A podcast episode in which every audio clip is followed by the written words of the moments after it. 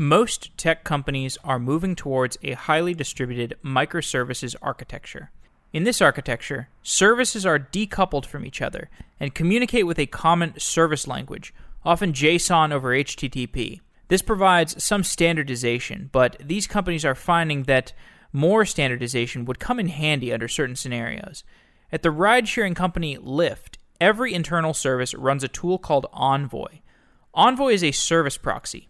Whenever a service sends or receives a request, that request goes through Envoy before meeting its destination.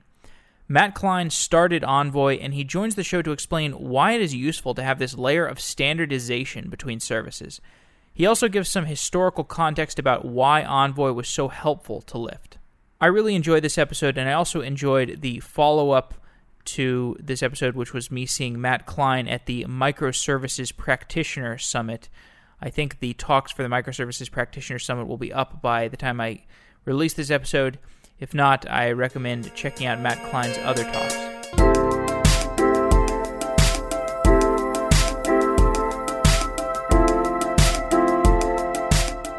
Matt Klein is an engineer at Lyft. Matt, welcome to Software Engineering Daily.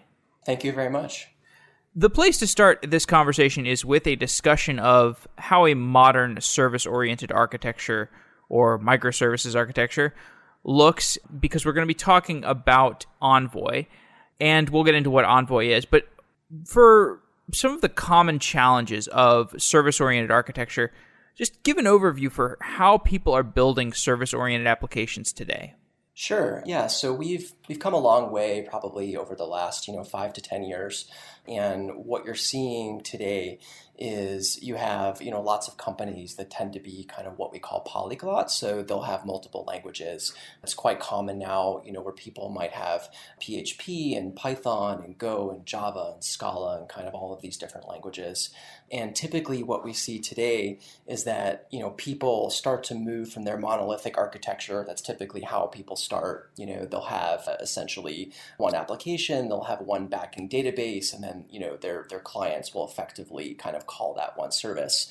And then as organizations tend to mature, what ends up happening is people, you know, start building different services, typically in multiple different languages, and you know they'll typically use different, I would say, language-specific libraries. So, for example, you know, in PHP they might be using curl, you know, to call service calls. In Go they might be using a Go-specific library, etc. And you know, for I would say all but the most sophisticated companies, what ends up happening is you know people essentially use these libraries uh, to make these service calls and then they'll you know they'll often have different problems and those hmm. problems mm. might be related to networking failures or they might be related to partial implementations of things like not doing circuit breaking or not doing things like retry things like that and then of course you also start having a bunch of different problems around you know how do you actually route requests like how do you know what backend service to call so you know, the way that most architectures look today is you have a bunch of services. You typically have, you know, some type of load balancer, whether that's kind of service side kind of application library, or it might be some kind of middle load balancer, like a hardware F5 or an Amazon Elastic Load Balancer. And then you're essentially stringing these calls together and you're attempting to figure out what's going on. And the way that most people do that is, you know, they have both logging, they have stats, and if they're particularly sophisticated, they might also have tracing. And you know, because everyone is doing this in different ways and using different load balancers in different languages and different libraries, it's quite common that people have kind of partial implementations of all of these things. So, you know, they might have some logging, but they might not have stats, and very few people have tracing. Mm-hmm. Or, you know, one of their languages might have sophisticated retry support and circuit breaking, whereas other languages don't. So that's kind of the current lay of the land. So, so what you're describing is this wide heterogeneity of databases, programming languages, communication protocols, cloud platforms, selections of tools to use in those cloud platforms. Yep. And, yep. and and then within whatever subset of tools that you choose, you've also got a diverse buffet of different observability tools that you could use. And so what you end up with in a big company is this wide range, there's no standardization. And so this difficulty of observability that comes out of all this diversity to put a finer point on this explain like the issues that a big company will have to deal with in terms of debugging and I guess just day to day understanding of what's going on in their architecture Yep. that this diversity yields. Yep. Yeah. You know, so when I talk to people about service oriented architectures, I, I, typically say that observability is probably the most important thing. And, and, I think historically, people have focused a lot on different features, and, and obviously it's quite important in terms of you know what different protocols there are, and whether you can do retries, and whether you can do circuit breaking, and different types of load balancing. But at the end of the day, when people build these architectures, it's important to know both what's going on and when things go wrong, you have to be able to quickly identify kind of where the problem is. And if you look at these architectures, and, and, as you were saying before, it's kind of this wild west, right? I mean, you have containers as a service, you have infrastructure as a service, you have on-premise, you have five, you know, different types of load balancers, let alone different vendors, different databases. And, you know, as people build out these architectures, it can be extremely difficult to understand when things go wrong, where they're going wrong, and then to enable kind of developers who in our modern systems are also the operations people to figure out how to fix that can be incredibly difficult. Mm-hmm. So to kind of go into what what are the problems, you know, if you look at a kind of modern architecture that might be built on something like Amazon Web Services, there could be real hardware failure there could be you know real network failure. There could be virtual kind of hardware failure or virtual network failure. The application could crash. You know there could be a garbage collection event right? You know there could be buffers that basically fill and don't fill. So at that point it can become you know incredibly difficult to actually understand what's what's going on. Hmm. So being able to understand and dig into at these six or seven or eight different levels of the stack, you know, what component is actually causing problems so that you can debug and then hope to rectify it. That's probably the most important thing that people need to do in these modern hmm. architectures. Moving to the project that you started called Envoy, the mission statement of Envoy is that the network should be transparent to applications when network and application problems do occur, it should be easy to determine the source of the problem. So that's an ambitious mission statement because it, there's so much involved in a network and application stack as we have just described. So, what does that actually mean in practice? Sure. So, what, what we've attempted to do with Envoy is kind of as I was saying before, you know, you've got this situation where people have different libraries that typically, you know, make service calls and kind of allow people to string together, you know, their kind of service-oriented architecture. And what you'll find is that at very few companies, you know, if you're at Google or, or if you're at a place like Amazon or kind of other large large companies that have the resources to focus on a couple of language, they'll typically have invested a huge amount of engineering resources in making client side libraries that enable people to kind of operate in this so-called Wild West. So if you're Twitter, you're you're using a, a library called Finagle, right? If you're at, at, Google, you're using a library called Stubby. And what these libraries do is in one place, you know, they allow application developers to get access to super rich set of features, both in terms of networking, so again, things like circuit breaking and retries and, and rate limiting and buffering and kind of all of those things, but also distributed tracing, stats, and also logging. Hmm. And if you're not at one of those companies, you often have partial implementations of all of these things. So, you know, having having observed kind of what people do if you're at a big company that is lucky enough to have these robust libraries, or if you're at a small company where you're kind of using a, a, a mishmash of different things, um, Envoy takes, you know, the so-called sidecar approach. And what Envoy does is it's a self-contained server. It's a proxy that you run alongside your application. So the idea behind Envoy is that an Envoy proxy node is co-located with every application node.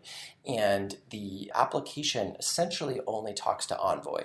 So the application makes outgoing or egress calls through Envoy and the application receives incoming or ingress calls through Envoy. So, from the application's perspective, all it ever talks to is its local Envoy, which is sitting on localhost. Hmm. And then contained within this Envoy proxy is a rich set of service discovery features. So, figuring out, you know, who there is to talk to, health checking, figuring out, you know, which of the upstream nodes are actually healthy, routing, load balancing, circuit breaking, rate limiting, kind of all of these features.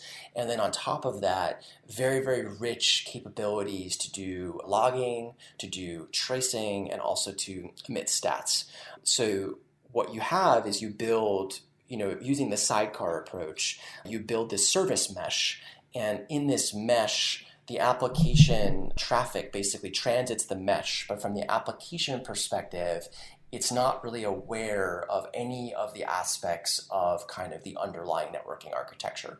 So what that ends up meaning in practice is, is, something that's pretty incredible where, you know, if you're writing an application and to use to use Lyft as an example, you know, let's say that we have a service called user service which provides user information or a service called location service which, you know, provides location information you have a very thin client in your application code which says, you know, I want to talk to the location service. And that thin client knows how to talk to the local envoy. The envoy will figure out which upstream node to actually send that request to. It'll annotate it, it'll instrument it, it'll enforce timeouts, it'll do all of these different things. And then ultimately, it will return that response back to the calling application. And that same code works whether you're in dev or you're in staging or you're actually in production. So the application developers, they write their code once, they don't understand kind of what the underlying topology actually looks like, and they just essentially make their service calls. Mm. Now, I want to just reiterate a little bit to make sure I understand it properly because it took me a while studying this to kind of understand exactly what it is do. So, so on every host that is running a service at Lyft, for example, you have a separate sidecar process. You call this a sidecar, where you just have Envoy sitting there running, and whenever the service would want, whenever the service running on that host would want to make a call to another service, you first talk to Envoy, and then Envoy ferries that request to the next service and proxy that and that is the process of proxying that when we talk about service proxying that's what we're talking about. The service is not contacting any other service directly. It's talking to Envoy, and then Envoy goes and talks to the host on another the host of another service, and then it's talking to the Envoy process on that service, which will then that the Envoy process on that other service will then talk to the service itself. Is that correct? Yeah, and yeah, that's 100% correct. And that might sound, I would say, counterintuitive on several levels. So let me kind of explain a little bit. On the first level, you know, some people might hear that and they might ask, well, you know, it seems pretty inefficient, you know, that, that you're going to proxy this call twice and have to go through these two proxies just to get back to your application. But when you start thinking about all of the functionality that gets implemented within Envoy, that then is accessible from any language. It doesn't matter what language or what runtime you're using, whether it's PHP or Go or Scala or Ruby or Python, name your language, it just works. You start getting a better picture of, in the long run, it is substantially more efficient to have correct and robust implementations of all of these primitives than to have to re-implement them in every single application. And from an observability standpoint, it becomes even more critical because you want a consistent set of logs and stats and also tracing. And though it's of course possible to implement kind of consistent observability output in in you know every in every individual application language, it's an incredible development effort to actually have that happen. Mm-hmm. So you know, from our perspective and what we've seen at Lyft, though it sounds counterintuitive to, you know, kind of double proxy all of these requests, that double proxy allows us to have this trusted mesh infrastructure that gives us not only a huge amount of features, but it also gives us this very rich observability output, which is which is pretty incredible from an operations perspective.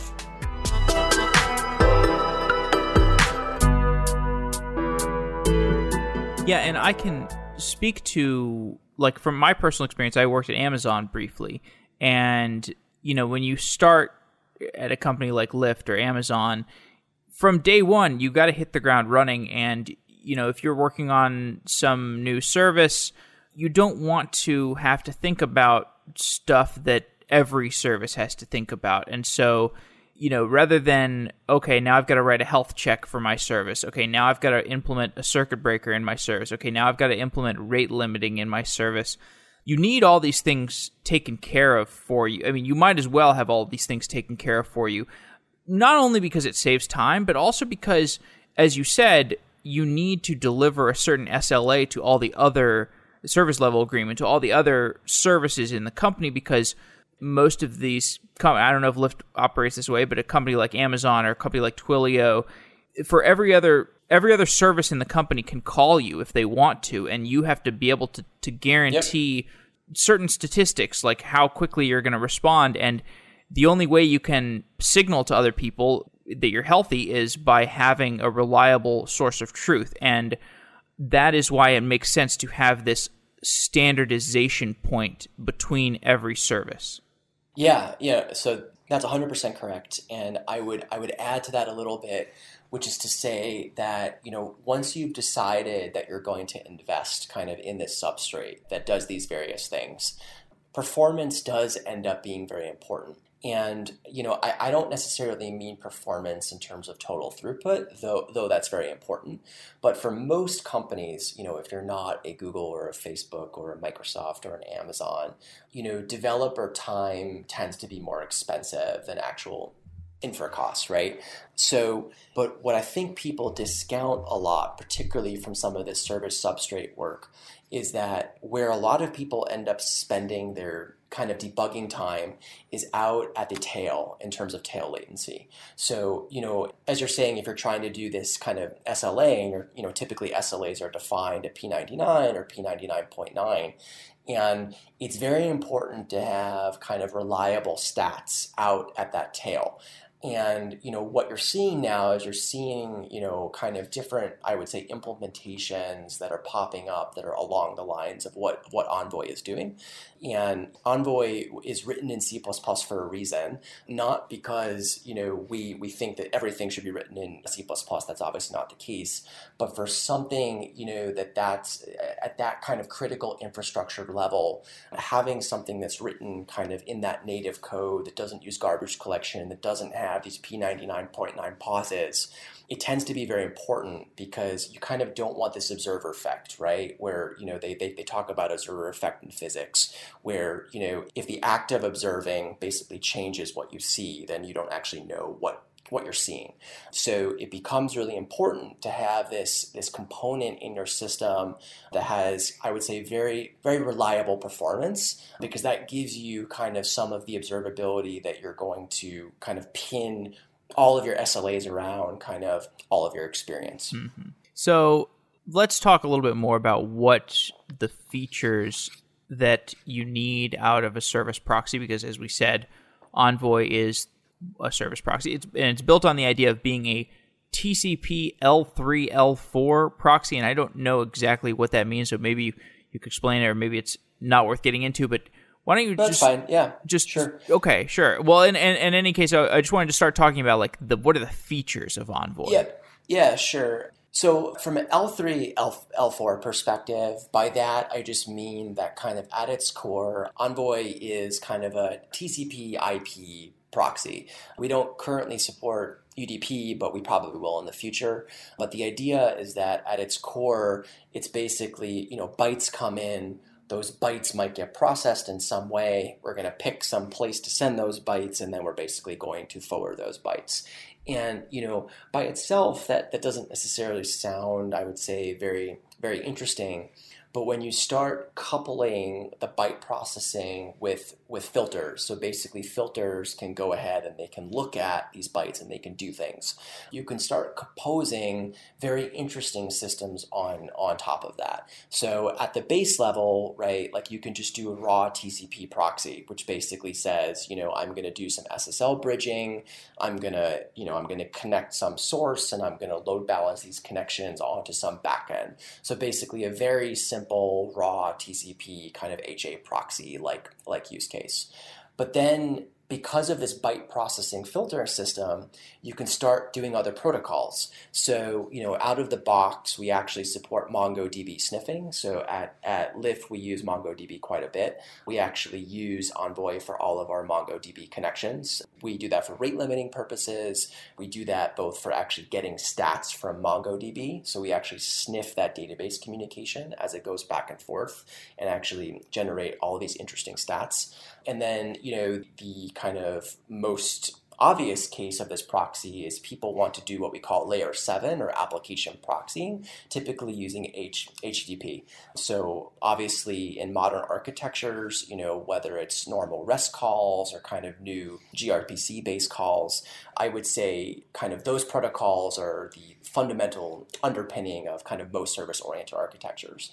So Envoy has very sophisticated kind of handling for gRPC as well as kind of normal REST calls and we can do filtering at that layer also.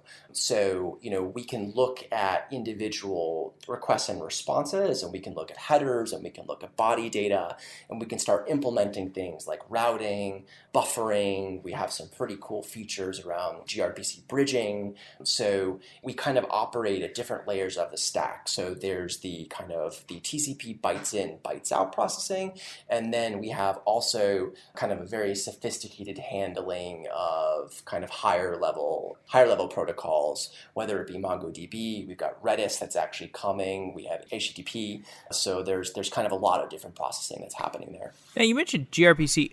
gRPC, what what layer like where in the stack exactly does gRP in, terms of well, I guess gRPC is something that is over HTTP, right? So it like so that would be a subset of the HTTP calls that you're talking about. Yeah, I mean, so gRPC is actually kind of interesting. So for for those that don't know, gRPC is relatively new. It's probably came out in in the last couple of years. It's from Google, and kind of the idea behind gRPC is that you want to more uh, strongly define your uh, service calls. So, service calls are defined using an IDL, that's an interface definition language, and they use an IDL language called Protobuf. And Protobuf has been around for a super long time. It's kind of related to Thrift from Facebook, but Protobuf was open sourced by Google probably seven, eight, nine, ten years ago. And then what gRPC does is it takes a protobuf definition and it uses for framing kind of a higher level protocol, HTTP2.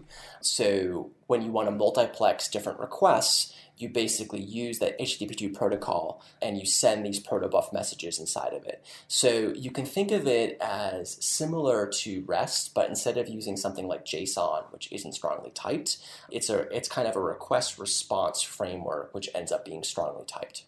Got it.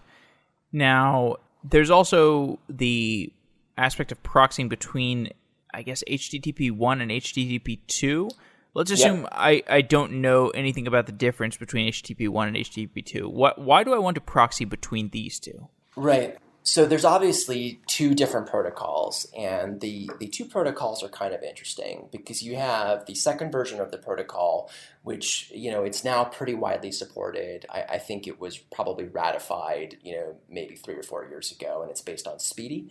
And then obviously you have the first version of the protocol, which has been around for you know 10, 15 years or something like that.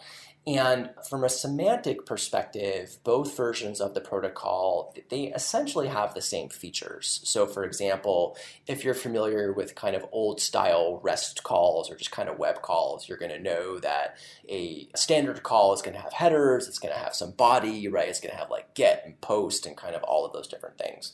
And the second version of the protocol, it, it, doesn't it doesn't change any of the features. You still effectively have you know headers and and you've got body and you've got trailers and you have different things, but it changes it from a text-based protocol to a binary-based protocol.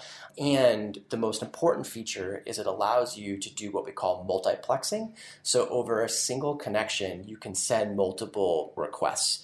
And that's a big difference from HTTP 1, where with HTTP 1, you could do keep alive, but if you wanted to send five requests at the same time, you have to have five different TCP connections. And that ends up getting fairly inefficient. Whereas with the second version of the protocol, you can have one TCP connection and you can actually multiplex these requests and responses, or what we call streams, over this single connection. So the binary protocol ends up being a lot more efficient, and then you have this multiplexing, which is also a lot more efficient. But from a semantic perspective, there there isn't a lot of difference. You still say, you know, get slash or like post foo or or something along those lines. Great. Okay, so we have touched on the granular aspects of Envoy. Let's get into some of the features that you'll get out of it. Let's start with service discovery. You already mentioned service discovery. We've explored the basics of service discovery on previous episodes. How does Envoy look at service discovery? Yeah, so just for like a general recap, service discovery is obviously the process by which you identify what are the members of of your service that you can end up calling. And I, I would say Envoy does something that I think is fairly unique amongst these systems, where historically people have treated service discovery as a fully consistent problem. And by that, I mean they end up using data stores, whether it's Zookeeper, or whether it's etcd, or whether it's Consul that use kind of Paxos like algorithms to have a fully consistent view of what what nodes are essentially currently in your in your active set. And you know, there's lots of companies that that do this and they do it at large scale. But one of the things that we kind of decided when we were initially designing Envoy is there tends to be a lot of pain in terms of operating those fully consistent kind of service service discovery systems just because operating Zookeeper and operating etcd tend to be fairly fairly fragile. And as you probably know, you know, as in most things, if you can take a problem, you know, that you're typically doing full consistency for, and you can make it eventually consistent, it, it ends up being a lot easier. And one of the things that we realized with Envoy and kind of that we made a, a explicit point of is realizing that from a service oriented architecture perspective, service discovery is actually eventually consistent you know, nodes are coming and going, you're doing health checking. It, it, doesn't need to be that every node in your system has a fully consistent view of what the upstream hosts are, mainly because over time, as long as you know that view converges, it doesn't matter if it's out of date by 500 milliseconds or sometimes even 10 seconds or even 30 seconds, because each of these nodes, from a kind of fanned out perspective, are effectively, you know, looking at their own view of the system. So Envoy, we implemented this reference implementation of our own service discovery, and you know, it's a few hundred lines of Python that's basically built on top of DynamoDB. And, and if you look at the complexity mm-hmm. of that system versus something like Zookeeper or Consul, we wrote that code probably a year or over over a year ago now, and we essentially haven't touched it. I mean, we, we, we honestly never touch it. It just runs. And and we, we kind of take this idea where at every layer the system is eventually consistent. So how it works at Lyft is when every machine comes up, it, it, literally has a cron job that runs once per minute, and it you know says hi hi discovery service. You know here I am. Here's my IP address. Here's my node type. You know that information is written into Dynamo in an eventually consistent way. We use eventually consistent reads to actually read out our service discovery members. Those are cached in, in uh, memory within the service, and then each envoy talks to the discovery service, you know, every 30 to 60 seconds jittered, and it basically gets the current node members, and then it does health checking. So if you look at it end to end, you know, it could be anywhere from probably one to three minutes before you know every envoy essentially knows about kind of the addition or loss of a particular node. But what we find in practice is that though you know kind of the system is not you know it's not fully consistent it's extremely reliable because you know this this backing store which tends to cause a lot of people problems you know if they're basically relying on zookeeper to be up to know which nodes to talk to and then zookeeper goes down that can be a frequent cause of kind of large scale failure in these systems. So we kind of made that explicit goal to kind of go with this eventually consistent system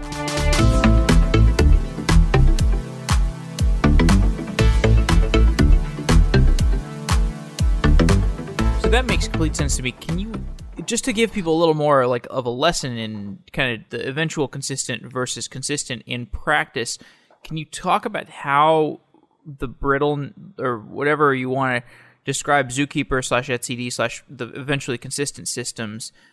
How the how the problems of those systems manifest if you use those for service discovery? Yeah, how do those sure. lead to large scale failures, and how does that, in contrast, get minimized in an eventually consistent service discovery system? Yeah, so I mean, let, let, us just let's just talk about something like Zookeeper, but in, in, in practice, you know, within reason, it, it, all looks similar, whether it's etcd or Consul or something like Zookeeper. These are all you know what we call fully consistent systems, where when you when you do a write to it, you know, it, it has to undergo a fairly complicated algorithm to actually figure out who's the master. It has to handle failovers. It has to do like really, really, really complicated logic that people spend years and years and years working on to kind of make sure that it that it gets right. And the way that people have historically used systems like Zookeeper is, you know, each node will basically take a lease into into Zookeeper, and each node will say, "Hey, right, like here I am. I'm going to tell Zookeeper that I'm here," and then all of the other nodes will basically watch Zookeeper. You know, you can think of it as almost like a directory tree of files, right? So like you have a, a file called slash service slash foo, and then in that directory are basically all of the members. So each member is kind of touching their file into that directory tree, and then all the other people are essentially watching that tree. And then, though that sounds really simple in practice, there's all of this really complicated algorithmic kind of magic that's happening behind the scenes to have that work. The, the problem is that if the Zookeeper cluster, which is a, a, very complicated piece of code with masters and slaves, if it goes down and your processing is essentially very naive, where you essentially rely on that cluster being up, your entire system is down because every node now has no idea who to talk to. So you're you're basically hard down. So over the years, what, what people have done, and we actually saw this back at Twitter, where, you know, I would say four or five years ago, we would have not regular, but you know, somewhat regular outages basically related to Zookeeper they started building kind of eventually consistent, I would say, behavior into the libraries. So Finagle wouldn't necessarily watch Zookeeper directly. It would keep a watch, but then if it failed, it would kind of use the last state. So it would keep that state within its own memory. And then when Zookeeper came back, it would basically refresh its state. Hmm. And what's kind of interesting about that is that from that perspective, and this is what kind of a lot of people end up doing, is they, they take this fully consistent system and then they basically make it eventually consistent. And what, what we Makes said sense. from the get go is that it's pointless to take a fully consistent system and make it eventually consistent. Why don't we just make it eventually consistent from the get go? Hmm. Definitely. Uh, interesting. It's an interesting development. So, what about load balancing? How does load balancing work in Envoy? Yeah, so you know, so we do from the from the load balancing perspective. You know, we we have a couple different algorithms that we currently support. You know, from basic round robin to random to and so so sorry sorry to interrupt, but I guess in this Yeah. context, the Envoy works in that like or Envoy is useful in that all it's it can load it can all the Envoy instances on each of the hosts of a specific service can talk to each other and get an idea of where to distribute load and an Envoy as this point of communication between each instance of the service is quite useful. Yeah, so so right now we actually don't talk between envoys. Oh, okay. So we don't, I would say, share load information. That's something that I actually think that we will get into probably in the next kind of like three to six months. But but right now we kind of treat it as a very simple, kind of embarrassingly parallel system. so each envoy kind of makes independent load load balancing decisions. That's not to say that it's still not complicated though, because you know we've got these different algorithms, and one of the things that we do support in the Envoy load balancer, which I think is pretty cool, is that we support what we call zone-aware load balancing. So if you if you look at a lot of the modern architectures, you know, if you're running in AWS, you know, people typically run their applications in multiple fault fault tolerant zones, right? So Amazon has has availability zones. Other other cloud providers have have kind of similar things.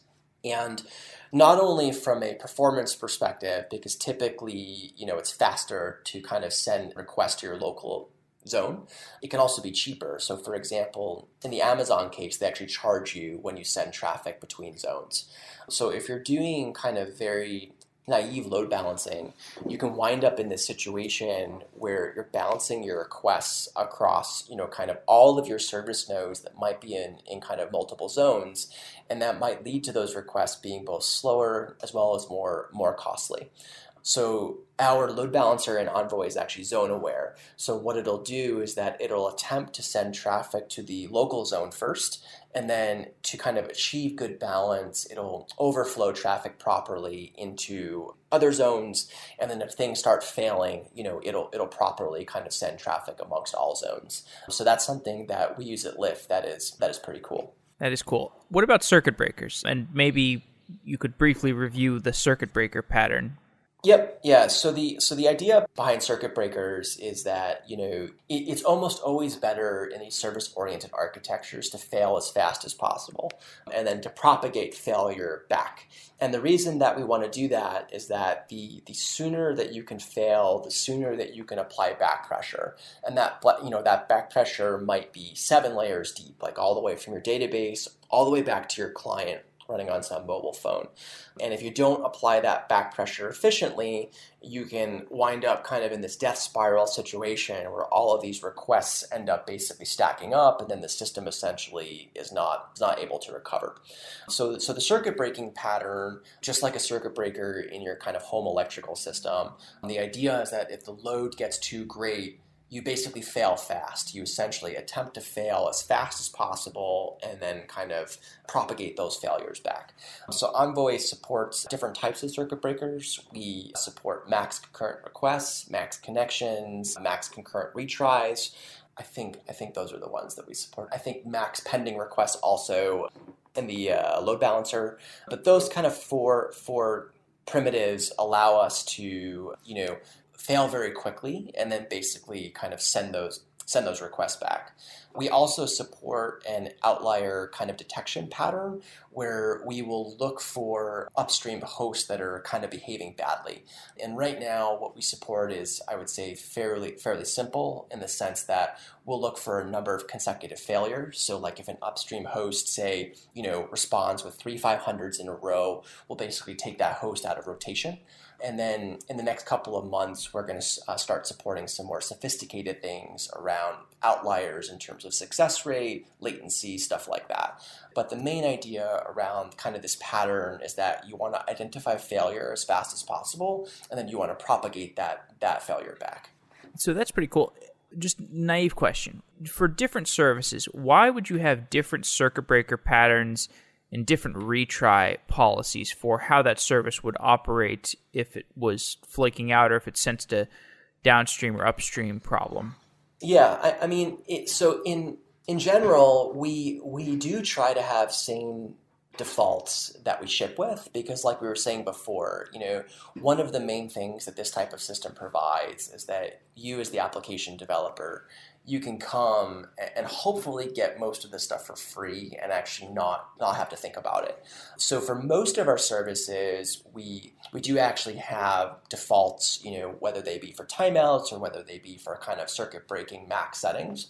Um, but there are cases where where you do sometimes have to override them, and the cases where they typically have to be overridden is when services is is when their request pattern tends to not look like the others. And by that, I mean, let's say that you have a service that for whatever reason doesn't use a lot of CPU and requests, for example, take like 10 seconds or something like that. If your circuit breaking patterns are set up to assume, you know, that you know you're you're kind of handling you know x simultaneous requests and those requests tend to be cpu bound and those requests typically respond in something like 100 milliseconds you can kind of do the math and you can figure out what the max concurrent requests are before you start breaking but if your service doesn't fit that pattern that's when you might have to customize mm. but what we find typically is that i would say for most organizations 90% or more of services can typically use kind of sane defaults. And then there's typically only a few services that are kind of, quote, different. And for those, we end up customizing them. Hmm. I want to get into a discussion of observability because, as you have said, the observability is the most important thing that Envoy does. What did you need to build into Envoy to get the monitoring and the logging and the tracing? those observability features that you really needed, what did you build to get those right? Yeah, so there's two separate things. First thing is obviously stats. And stats is, is, you know, of course, a little different from kind of logging and tracing. But stats, meaning just like counters and gauges and timers, are obviously super critical from an understanding perspective. It's how most people, for better or worse, kind of interact with these systems. So Envoy emits copious stats, timing and number of active requests, number of total requests, individual response code stats, all of those kinds of things. And with those stats that we emit here at Lyft, we actually build, you know, kind of templated dashboards that that kind of allow us to say, you know, from any service going to any other service, here's essentially what it looks like. And this is kind of one area where the podcast format isn't isn't totally awesome because I would I would love to show you kind of a picture, but you, know it's pretty awesome what you can do when you have this system that's outputting identical stats for essentially every hop because it allows you to build these really consistent interfaces so that developers when something goes wrong they can say oh you know I want to look at all the information you know from the API service to the to the location service you know, let me show you, you know, what the timings look like, what the number of requests are, number of failures, types of failures, all of those kinds of things. Mm. So that's from the stats perspective. From the logging and tracing perspective, I, I would say that the biggest thing that Envoy does is it produces a stable a stable request ID that we then propagate amongst the entire system. So when kind of a request chain first enters Envoy, Envoy essentially determines if that request already has an existing request ID. And you know, if it if it doesn't, it basically makes one. If it does, it, it kind of uses that ID. And the cool thing about that stable ID is that that stable ID, we use it both for logging as well as for tracing. And from a logging perspective, because we control that ID, we can do really cool things where if we do sampled logging, we can make it so that the same request is actually sampled around the entire system. So if you sample 1% of requests, say, without doing anything intelligent, that's actually not that useful because you're going to see 1% of basically random requests on different nodes. Whereas if you sample 1% of, of kind of requests, but you do it in a stable way, you can see 1% of all call chains, which from a logging perspective can be pretty interesting. Mm. And then from a that follows directly into tracing, where given that request ID, we can join all of these different trace spans and we, we can build, you know, kind of really nice trace graphs of, of kind of what's going on. Yeah, and you have also talked about the issues of tail latency. And just for listeners who want more on tail latency, there's a episode of Software Engineering Radio, which is a different podcast, about all about tail latency. And this is a really interesting topic. Explain briefly why tail latency is such an important topic and how you can use Envoy to identify and troubleshoot tail latencies and how that's so useful. Yeah. So I think tail latency from from my perspective is it's most interesting because it's extremely costly from an operations perspective. And the the reason that I that I say that it's costly is you know, you, you typically have have these SLAs, right? And, and, you're typically defining your your kind of SLAs to say that your P99 latency is going to be within X X milliseconds or kind of something along those lines. And when people are trying to meet that SLA target, they start having questions about well, why am I not meeting it, right? And like, what is happening to these point point one percent of requests?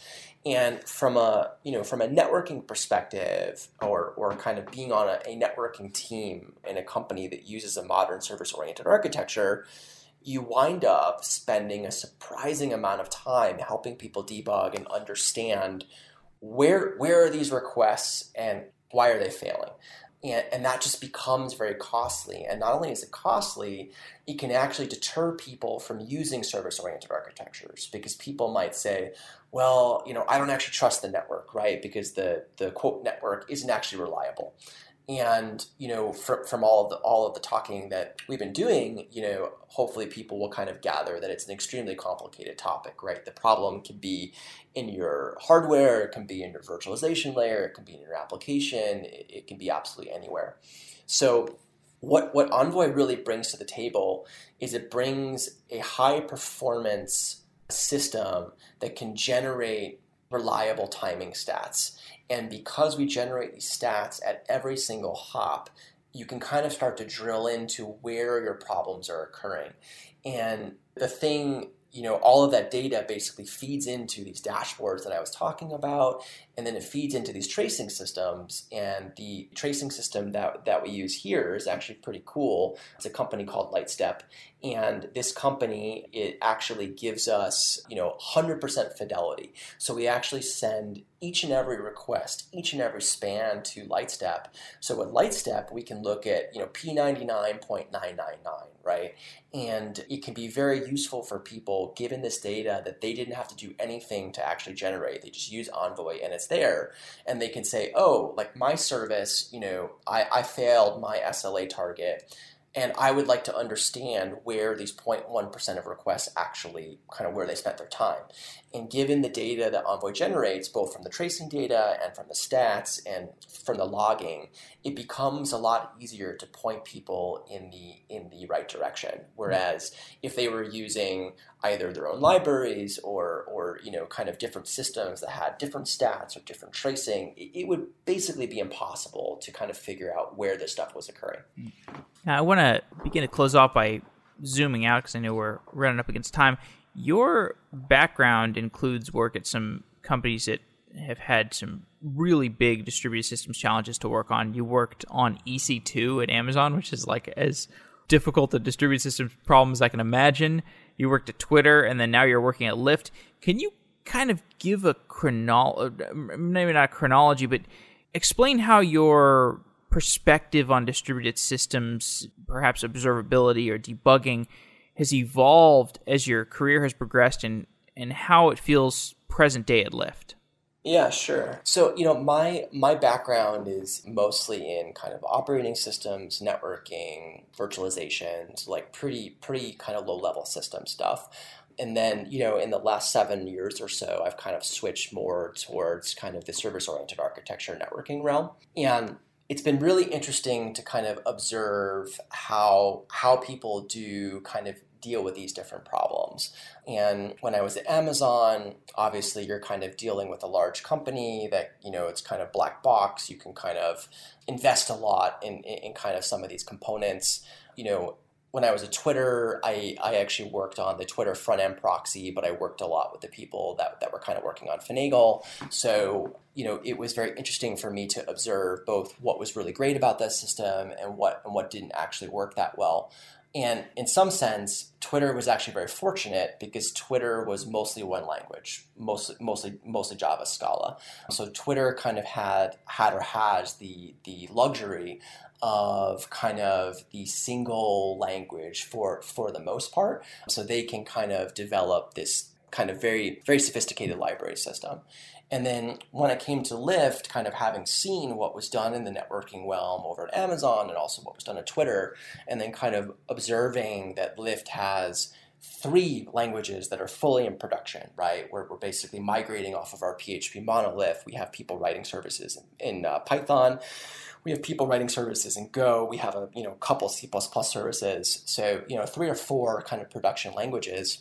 It became pretty clear that in a in a small company, it would just be impossible to write three or four super robust libraries that would do kind of all of the features that we've been talking about over the last hour. And so and then you know having talked to a lot of other companies that are all in similar situations with this polyglot kind of service oriented architecture it just it became clear to me that having you know this sidecar this this kind of out of band proxy could bring you know huge huge features you know kind of huge huge operational agility to the table. And I, I, think what we've seen here at, at lyft is that you know we've gone from a situation when i joined coming up on two years ago where people were, were literally afraid to make like to, to essentially make new services. They they didn't trust the network. They didn't understand why things were failing. To now we are fully gung-ho service mesh kind of service oriented architecture. So, you know, I, and I think having Envoy as that substrate layer ha- has given people both the features as well as the, the kind of observability to have confidence that if problems happen, they can actually debug them. So, from Lyft perspective, you know, I, I think it's totally kind of changed the game. And, you know, since we've open sourced kind of the reception that we've gotten from other companies has been really great. So I'm I'm super excited to kind of see where this goes uh, because I, I, think Envoy it's been it's been awesome for Lyft and I, I, think it can be pretty awesome for for other companies also. Okay, Matt. Well, thanks for a really interesting conversation. I loved hearing about Envoy. It was a lot to learn about both preparing for the show and and talking to you. So I really appreciate you coming on Software Engineering Daily. Thanks for having me. That was great.